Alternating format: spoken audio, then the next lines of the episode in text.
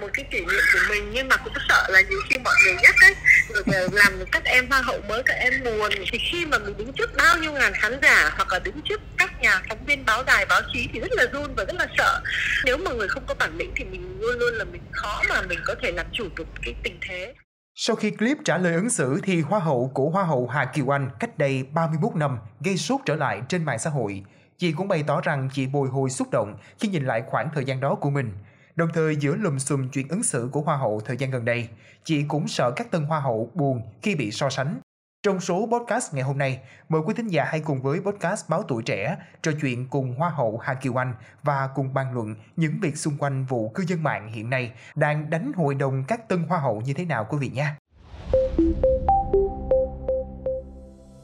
Thưa quý vị, những ngày qua, đoạn clip ứng xử của Hà Kiều Anh cách đây 31 năm trong cuộc thi Hoa hậu Việt Nam năm 1992 được nhắc đến nhiều trên báo chí và mạng xã hội. Khán giả nhận xét Hà Kiều Anh là người khiêm tốn và chân thành qua phần trả lời ứng xử. Ngoài đoạt vương miện Hoa hậu Việt Nam năm 1992, chị còn nhận giải ứng xử hay nhất trong khi lúc đó chỉ mới 16 tuổi. Cụ thể trong cuộc thi Hoa hậu Việt Nam năm 1992, Hà Kiều Anh nhận được câu hỏi là người đoạt vương miện Hoa hậu lần này, theo bạn, đã là người đẹp nhất nước ta chưa?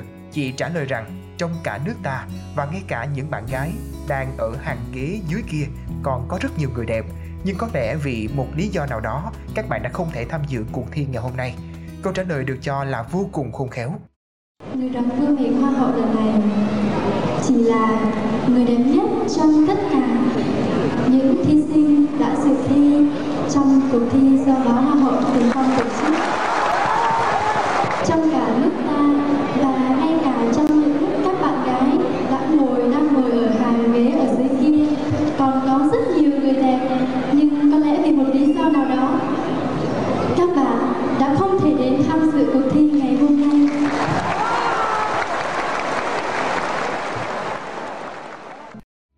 Hoa hậu Hà Kiều Anh trả lời với tuổi trẻ online rằng chị bồi hồi và xúc động khi được khán giả nhắc lại giây phút đăng quang cuộc thi Hoa hậu Việt Nam 1992. Chị không nghĩ rằng lúc đó mới có 16 tuổi mà biết nói chuyện như thế, không biết tại sao lúc đó lại sáng dạ. Hà Kiều Anh giải thích thêm rằng bản thân chị tâm niệm dù mình có là ai thì mình cũng hết sức khiêm tốn. Có lẽ vì vậy mà chị đã trả lời ứng xử như thế chả biết tại sao tự nhiên lúc đấy lại sáng dạ thế. Mà câu trả lời đó thật ra dễ mà cũng là khó. Chị thì luôn luôn gia đình chị, lúc nào mẹ chị, ông bà cũng nói là con dù có là gì thì vẫn phải luôn luôn giữ một thái độ khiêm tốn. Bởi vì cái sự khiêm tốn đó nó sẽ giúp cho mình được rất nhiều trong cuộc sống. Thì đối với chị thì chị vẫn luôn luôn tâm niệm một cái điều là mình dù có mình có là ai thì mình vẫn phải rất hết sức là khiêm tốn.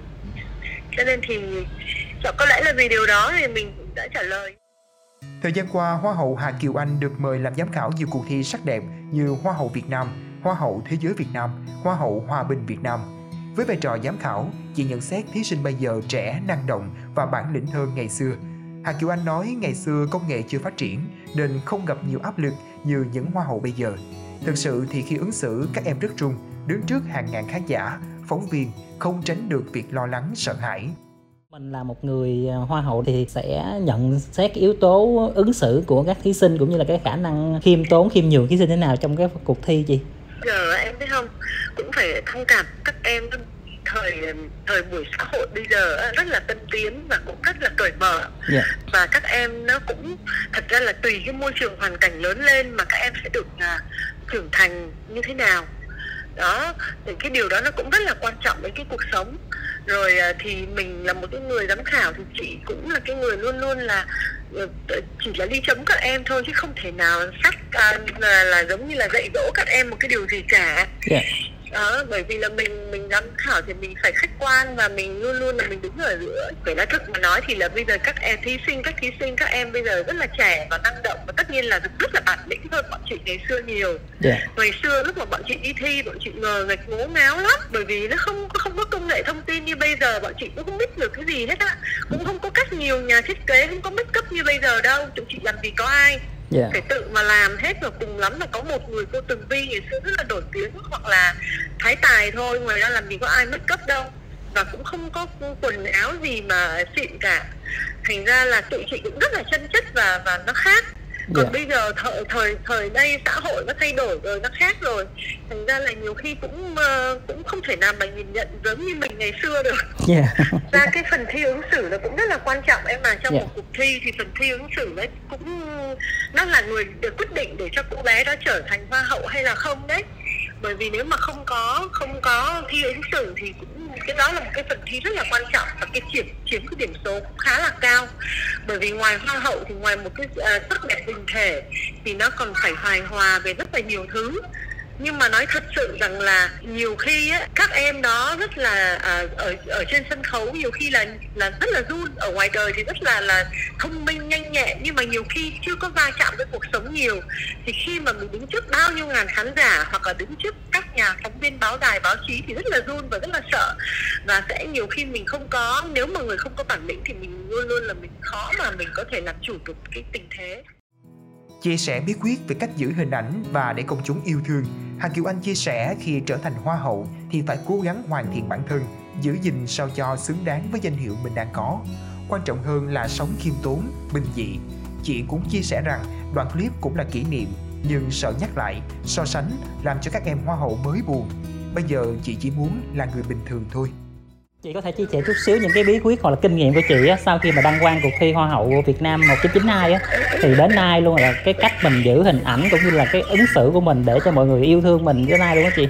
Thật ra là như thế này nè chị là vì là chị ở đội Hoa hậu cách đây rất nhiều năm rồi. Yeah. Dạ. Thời đó là công nghệ thông tin truyền thông nó không như bây giờ, nó rất là đơn giản và chắc chắn là tụi chị sẽ không phải gặp nhiều áp lực như tất cả các cô Hoa hậu bây giờ khi mà công nghệ thông tin truyền thông như bây giờ thì chắc chắn tụi chị cũng sẽ phải là nhiều những cái vấn đề uh, của mình chắc chắn là như vậy bởi vì mình chỉ là một người con gái non nớt mà làm yeah. Dạ. sao mà mình có thể uh, lúc nào cũng hoàn thiện lúc nào cũng chỉnh chu được mình sẽ có những lúc này và lúc khác cho nên rằng là cái cái điều đó rằng là cái mà mà tự chị là may mắn hơn rất là nhiều bản thân chị á là từ xưa đến giờ là chị luôn luôn sợ cũng là một tâm niệm là điều đầu tiên là chị phải cố gắng hoàn thiện bản thân luôn luôn trước công chúng trước mọi người đông người là mình phải uh, cố gắng trau dồi kiến thức tại vì thật ra cái kiến thức nó giúp cho mình có sự tự tin và khi mà mình ứng xử thì mình sẽ cảm thấy tự tin và và mình thoải mái hơn.